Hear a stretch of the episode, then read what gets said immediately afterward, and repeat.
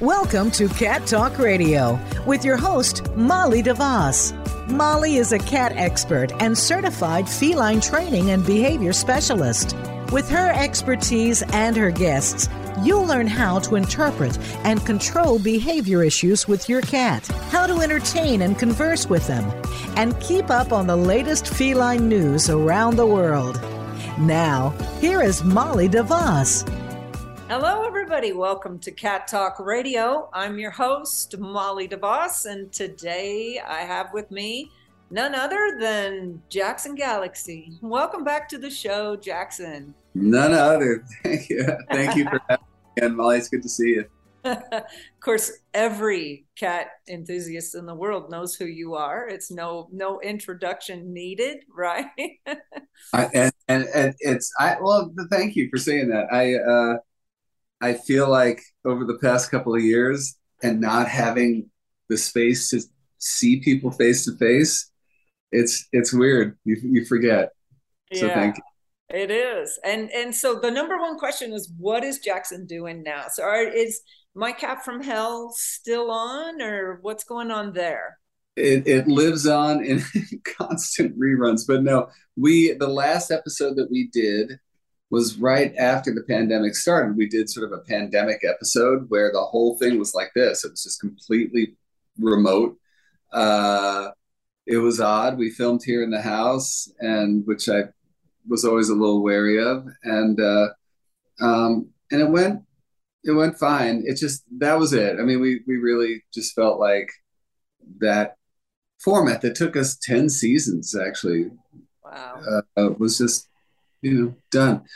So it's been that was weird for a minute because I spent so much of my life shooting that show, as you know, uh, shooting that show because you were on it. Um, but uh, um, yeah, and then it came down to sort of rearranging priorities and figuring out how to navigate my work through the pandemic. Um, and we talked before about how hard it is to do the work that we do and not be able to have that face to face, family to family experience of being in their homes.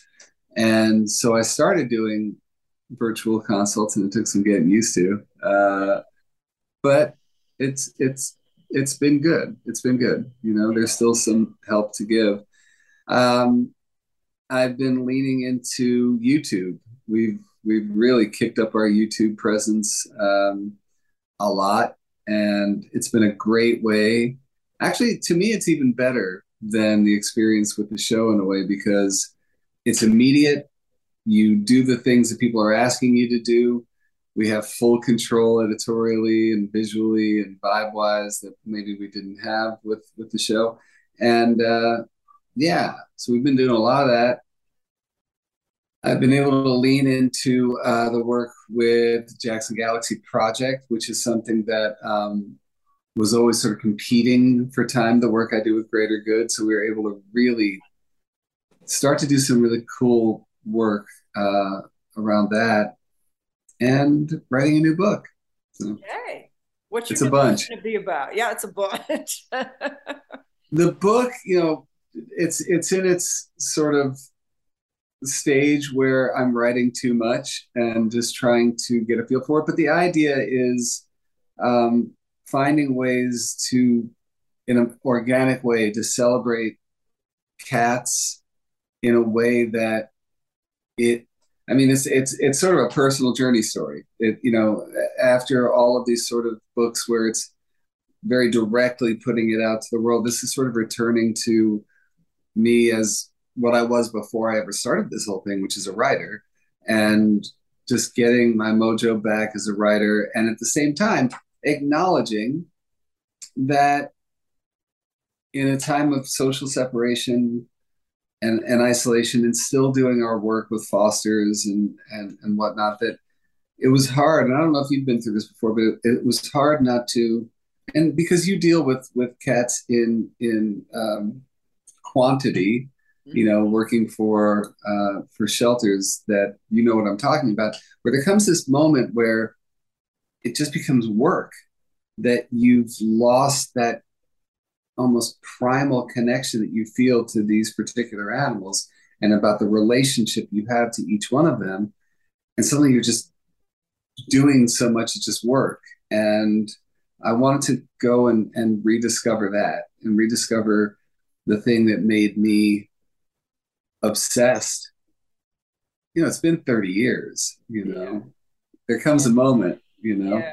But it was really like it was horrifying to me to think for a second that, you know, maybe I've done what I can do and I need to find something else with my life because I don't feel vital and I don't feel connected. And I don't feel like I'm doing each individual animal that's passing through my house as a foster justice. And um, and and then yeah, looking outside of me, looking at, at different things that have gone on in the world that reaffirm and you know, so that's kind of what the book is about. Well, I can't wait to read that. I because I think you know people tell me all the time you you should write a book and I'm like what the hell am I going to write about because like between Jackson and and Pam Johnson like all the good cat behavior stuff's already been said you know so I, I don't I really feel like I need to contribute in that way so I'm looking for a topic that nobody's done before you know, in in that cat behavior, of course, arena.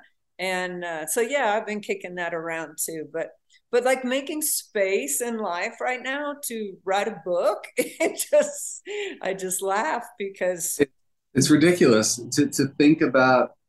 I mean, I'm somebody who likes to work too much. Like I don't carve out enough time for quiet.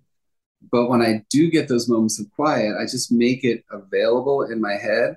And sometimes all of a sudden it just happens.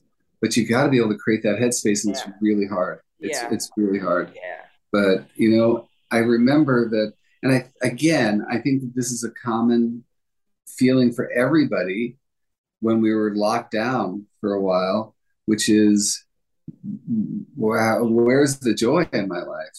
Yeah. And if you don't have that sense of like, I'm connected, there's a connection that I have to whatever the source is in your life, that without it, I'm just blown in the wind. And um, for me, writing is that thing, you know, playing music is that thing. And of course, spending quality time here with with my wife and, and my animals has to be a good thing. So yeah. tough man. It's tough to find that space. It is and it and as you saw i mean i can relate to how you're feeling because i do see so many cats in the shelter. I mean a lot of cats. And and you know the volunteers will email me and say well how is this cat doing in its barn cat placement or something like that can you reach out and follow up and i'm like first of all I, I i'm i'm finding that I'm having trouble remembering. Once the individual cats are placed safe, rehabilitated, no longer on the behavior radar, it's kind of like out of sight, out of mind. And I feel I feel a little bad about that sometimes, you know, because I think I I used to just really stay connected with these cats, but then I didn't have so many you know that I was dealing with. So yeah, behavior cats and the shelter cats and the foster cats, and it's just yeah, it can it can really get overwhelming. It really can. I think that one of the things that I found that really again speaks back to that connection to source for me is I started this whole journey as a shelter worker. It's always stayed with me. JGP, uh, Jackson Galaxy Project, as you know, like is about that dual connection and I really, you know, the stuff I'm working on now is about, as opposed to just, which I'll never give up, but one cat at a time. Yeah. It's about who can we pass this on to mm-hmm. who feels empowered enough to do the work that we don't either have time or bandwidth to do. And which also makes people feel vital. It makes them feel like they've truly got something to contribute and it keeps our work going after we can't do it anymore. Absolutely. so Absolutely. that's been really great to reconnect and and uh, and yeah, I mean the work I'm doing shelter wise and you know planning some stuff that I really do think will will make me feel like I've I've contributed in a, in a larger way. Because yeah, we can't do it. I, I mean, mm-hmm. I just want the space for connection with individuals, human and animal, and then to feel like we're we're contributing in a wider sense. I mean, you're dealing with one of the singular largest uh, shelters in the United States, let alone municipalities. So. Yeah, yeah. Well, Dallas has actually gotten things pretty much under control since they're returning to home all stray community cats that come in. So, really, all we're dealing with there are owner surrenders. And that's a, a much more manageable number. You know, Albuquerque, on the other hand, we're temperament testing for return to field cats. So, you know, we're not quite there yet. yeah, that's tough. That's uh, not, yeah, so there's a lot of cats. I mean, I think there's over 300 cats in inventory at that shelter, which is just an insane number.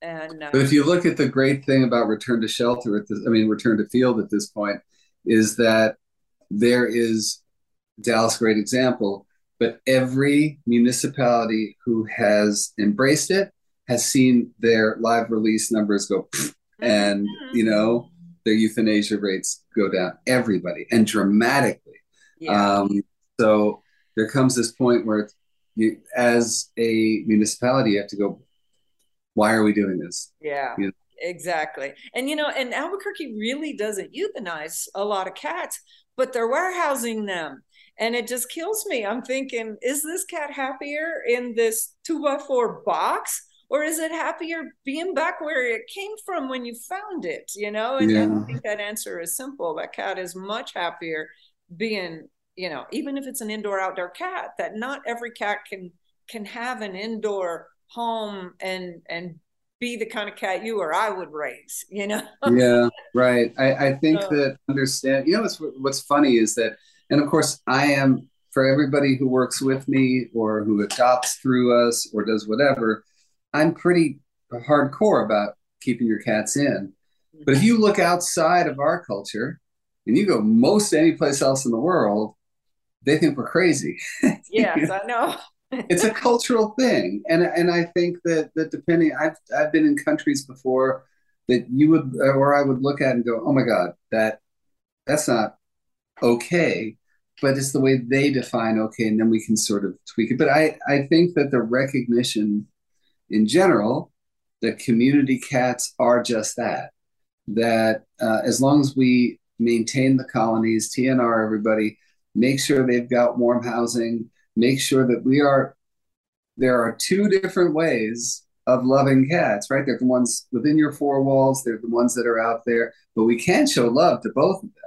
Right. And I think that that is a long way from being completely embraced, but at least we have a simple message to put out there, you know? Yeah, yeah, exactly.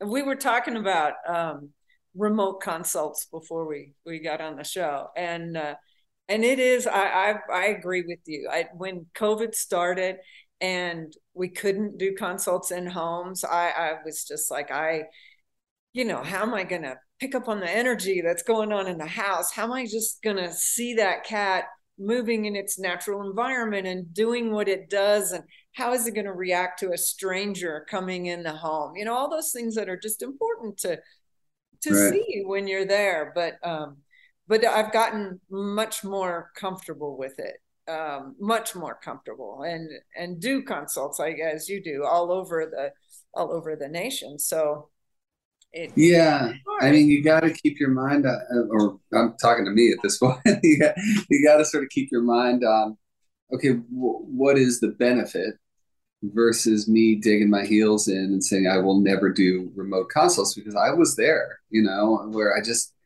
I didn't feel like I could give my.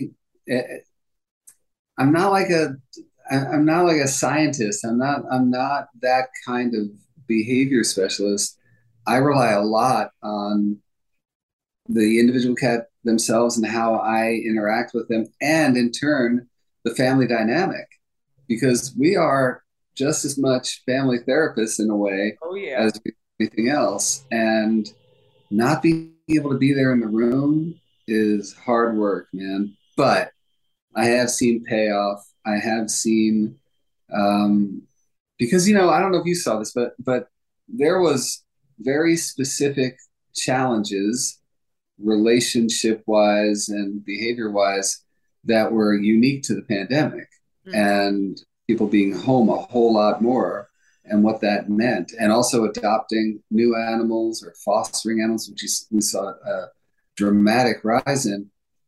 And so that there were challenges. And so you know us being able to do remote meant that these animals stayed in their homes and stayed happy so yeah. Yeah. And now, and now I got one for you. I and of course asking behavior consult questions is I, I know silly because you can't have all the information, but you actually referred a lady to me in Dallas that was having trouble integrating her cats. And and the long and short of it is she's got a 19 year old cat and a probably 10, 11 year old cat that's having some health issues, and then a two year old cat. And of course, right? yeah, exactly. It's like, mm-hmm.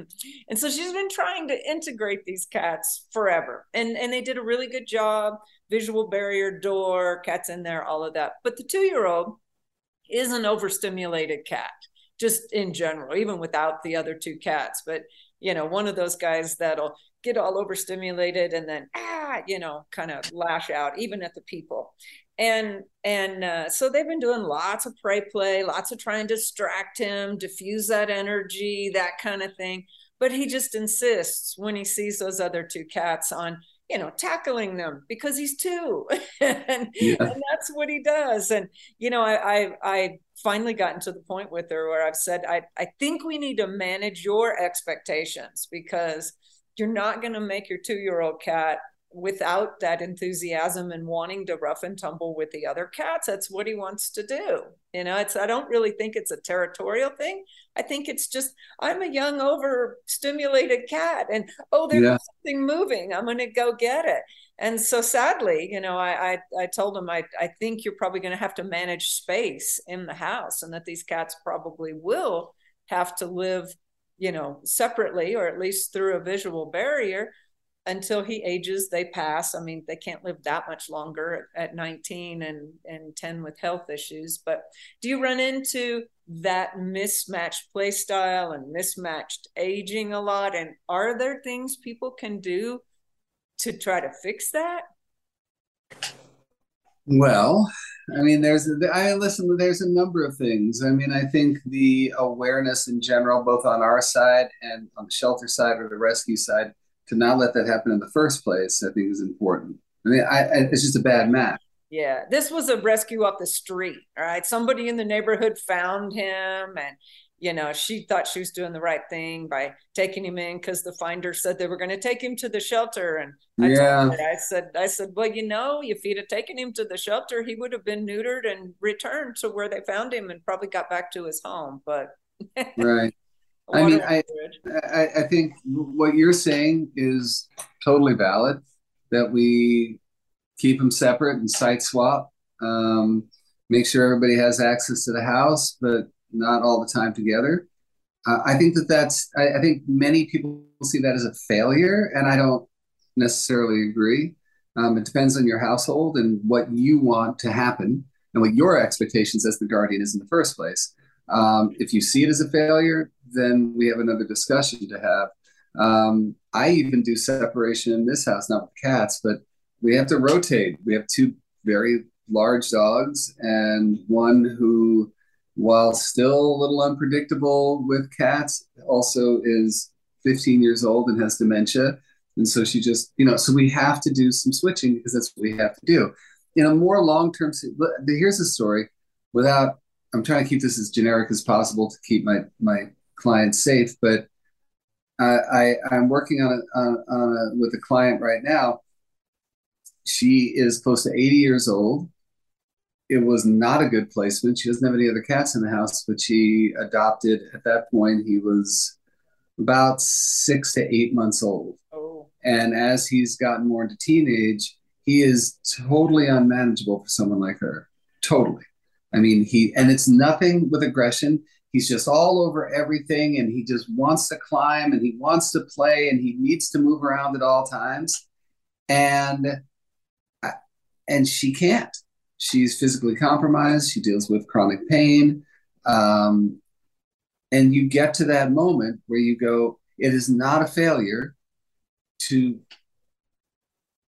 redefine this relation that you are not at this point or you should perceive yourself at this point not as a as his guardian but as his long-term foster parent where we just got to find him another home that fits him because it's the greater good yeah. she feels terrible because she can't give him what he wants he needs things that he can't get and um, i mean that's more specific than what you were dealing with but yeah that is always a thing where as long as you don't bring him to the to the shelter and just overload them but use them as a resource and or local rescues as a resource try to adopt him into a home that you know he will thrive in mm-hmm. this particular cat would do great with with kids he would do great with other cats we know that he just needs way too much stimulation than she can handle now, in your case that you're dealing with,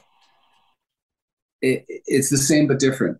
Right. Because, like you said, it's about managing and redefining expectations. Yeah. Uh, if you're looking for a perfect home with a two year old and a 19 year old, by and large, you're sadly mistaken. exactly. Exactly. You know, I mean, and the other, the other aspect of it that you didn't say is is that usually I would say, okay, even with a nine year old, 10 year old, whatever, I mean, if they were in good health, they can still teach them a lesson.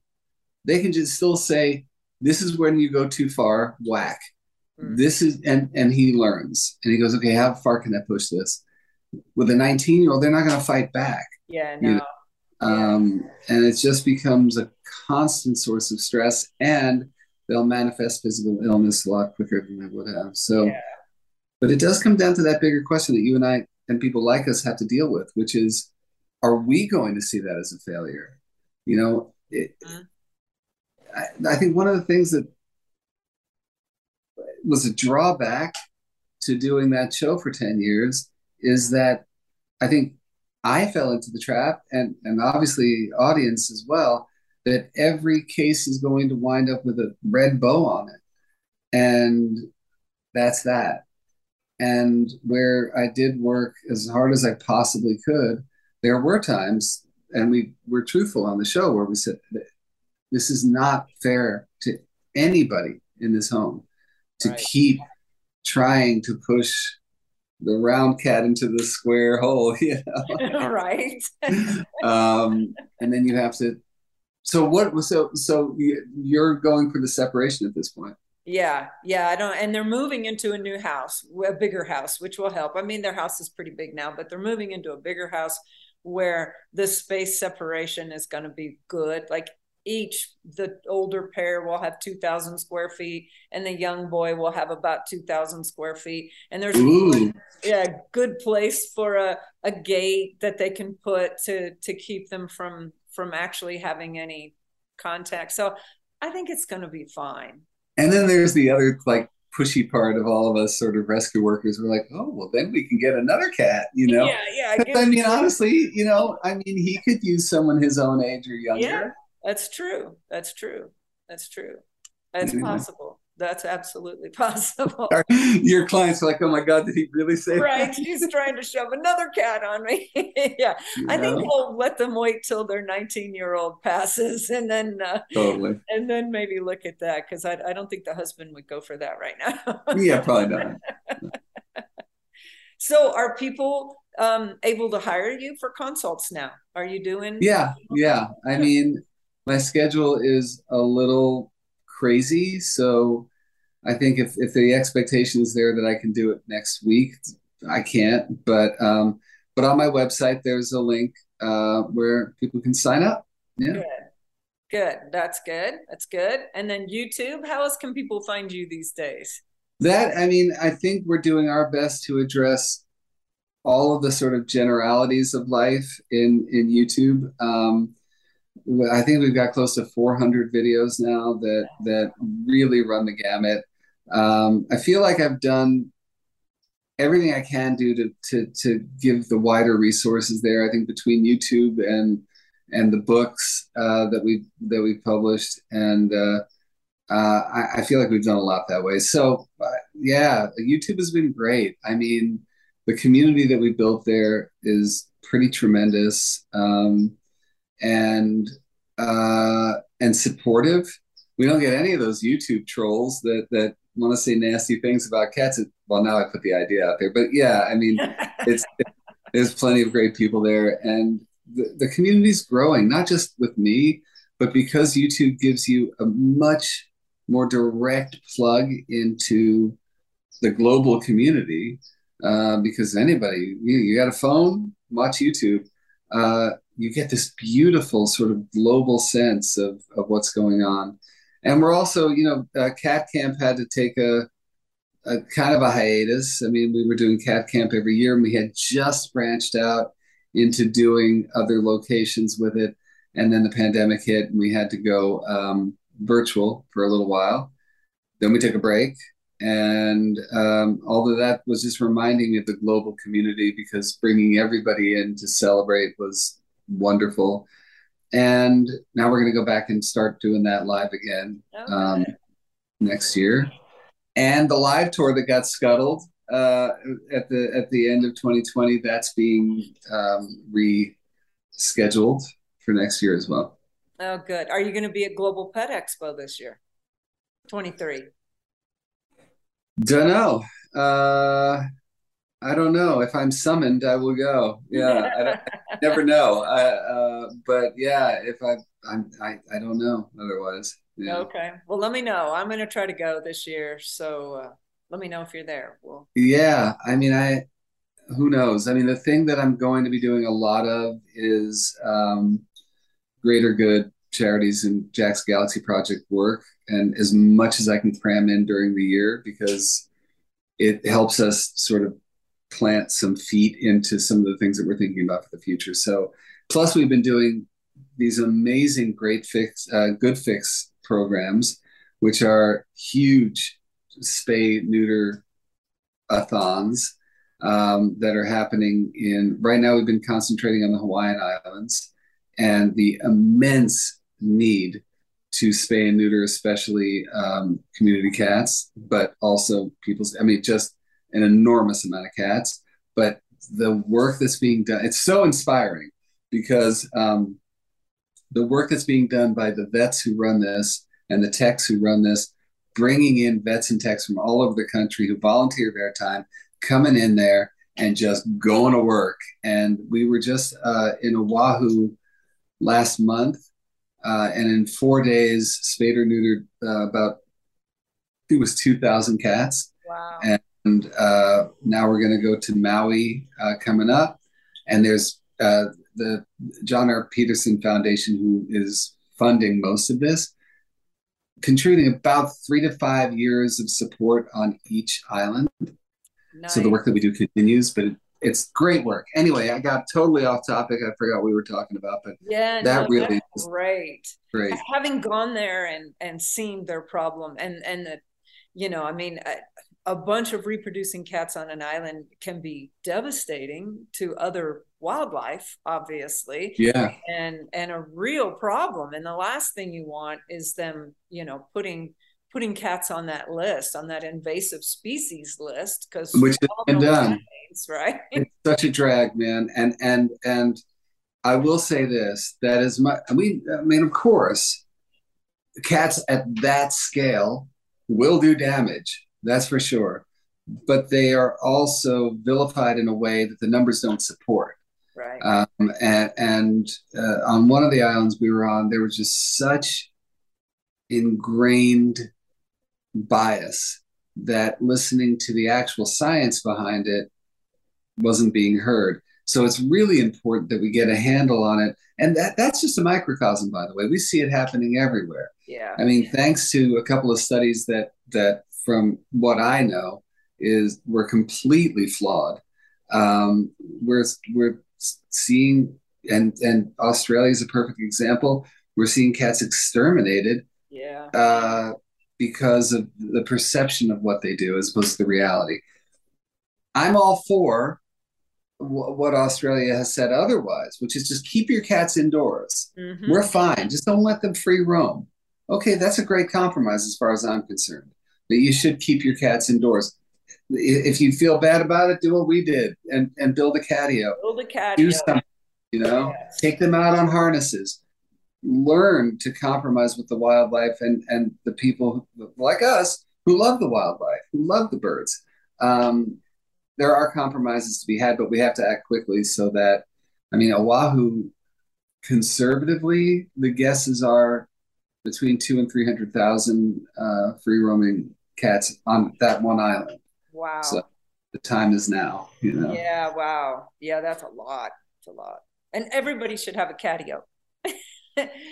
you know, if you own a home, you should you should have a catio. Not, you have to make it super. I'm pointing we live in a 1400 square, uh, square foot house and an 800 foot catio because right. you know the need is there but um but anything anything that helps to expand the footprint of your home especially if you have multiple cats is just yes and and it's been made easy there's prefab kits there's people in certain places who kind of do it for a living mm-hmm. um, we've given plenty of resources. Um, yeah, do it. yeah, I know. We're we're we're trying to build a new home, and I think I have four catios designed into There you go. Amazing. So you can have lots of options, right? I know you'll do it too. Oh so. yeah, I will. and then I want to organize a catio tour. You know, like they do a, a in Portland. tours was and stuff Portland? like that. Did they do it in they Portland? Did? Is that where it was? Or Seattle? I can't remember which where it's just this walking tour of catios and uh, man that's great. It, it, was wonderful too. Yeah. We did a video that was we had asked for a call out from people to, just to show us their catios and we did a video on it. It was gorgeous. I mean some people and again when i say gorgeous i mean the idea being gorgeous too. That i don't care if it's like chicken wire in a box killer you know? Exactly. do it.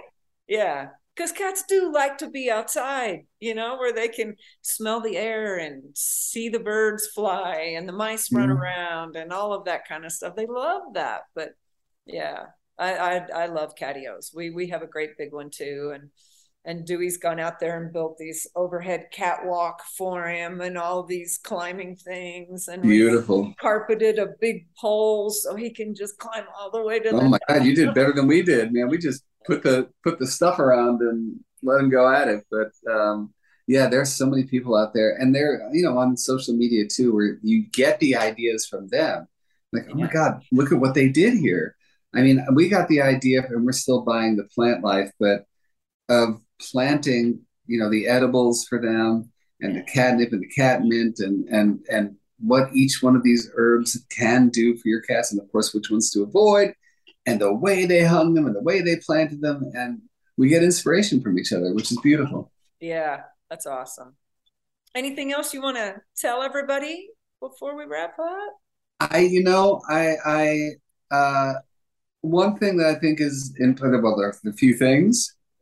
Embrace TNR, you guys. If you don't know what TNR is and you don't really have a, a hold on what um, community cats are and their benefit to your to your area, please look into it. There are organizations in just about every municipality now dedicated to the well-being of these community cats. So get involved one way or the other.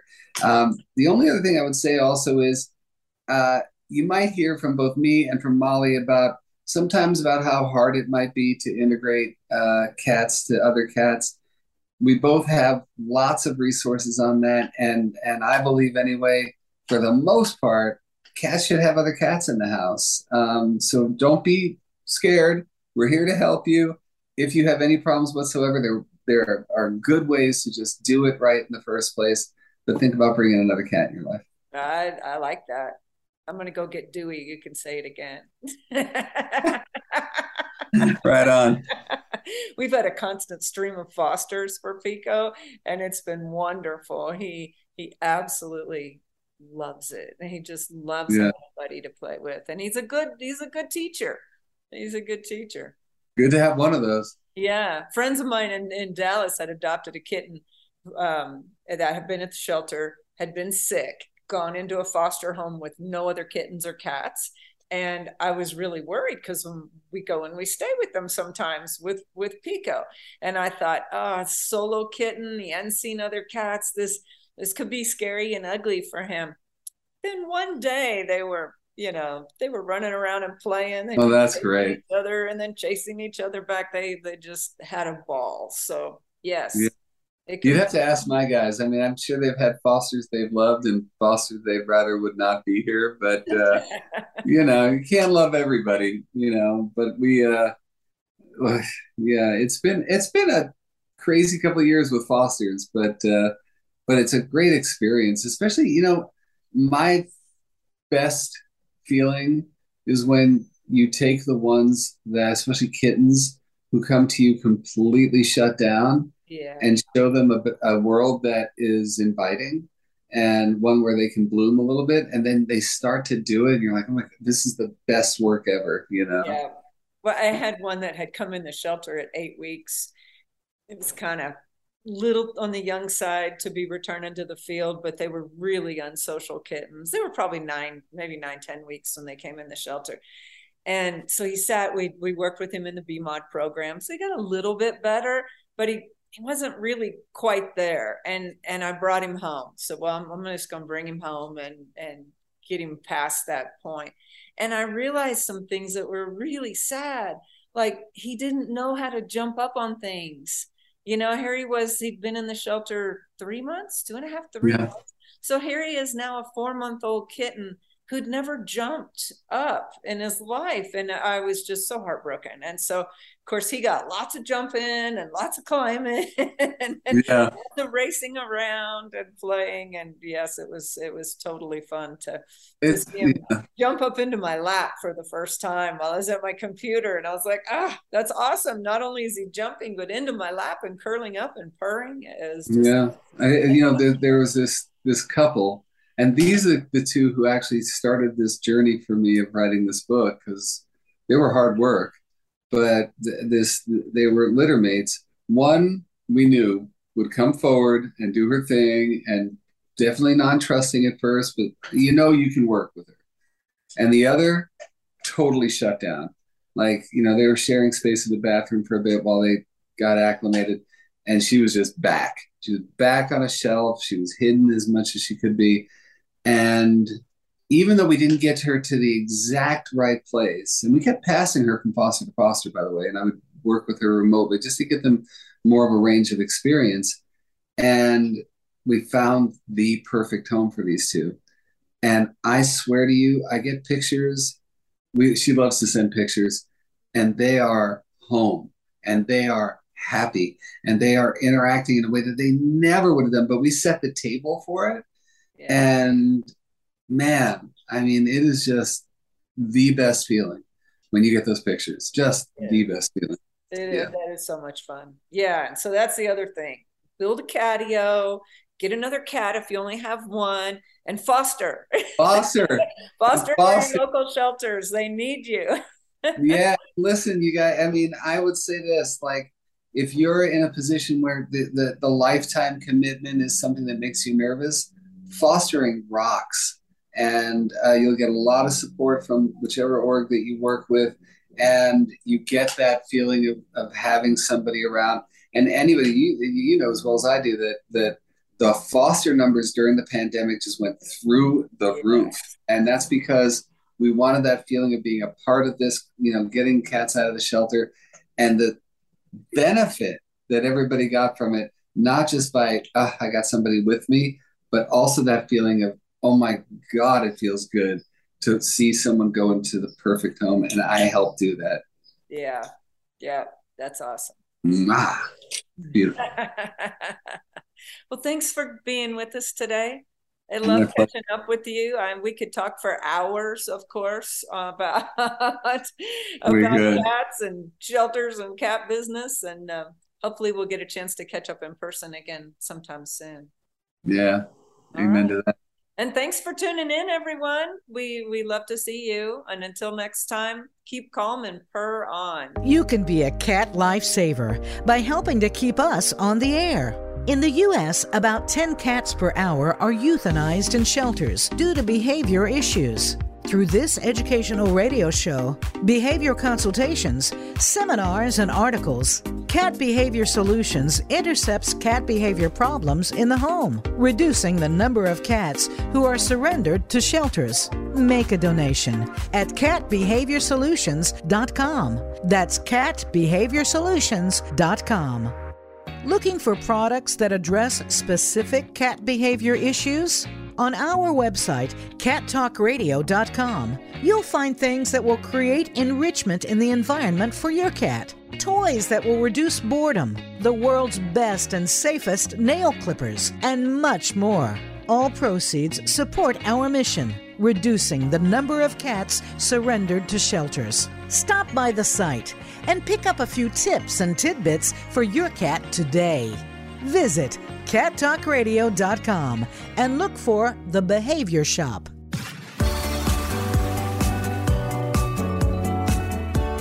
Thanks for tuning in to Cat Talk Radio.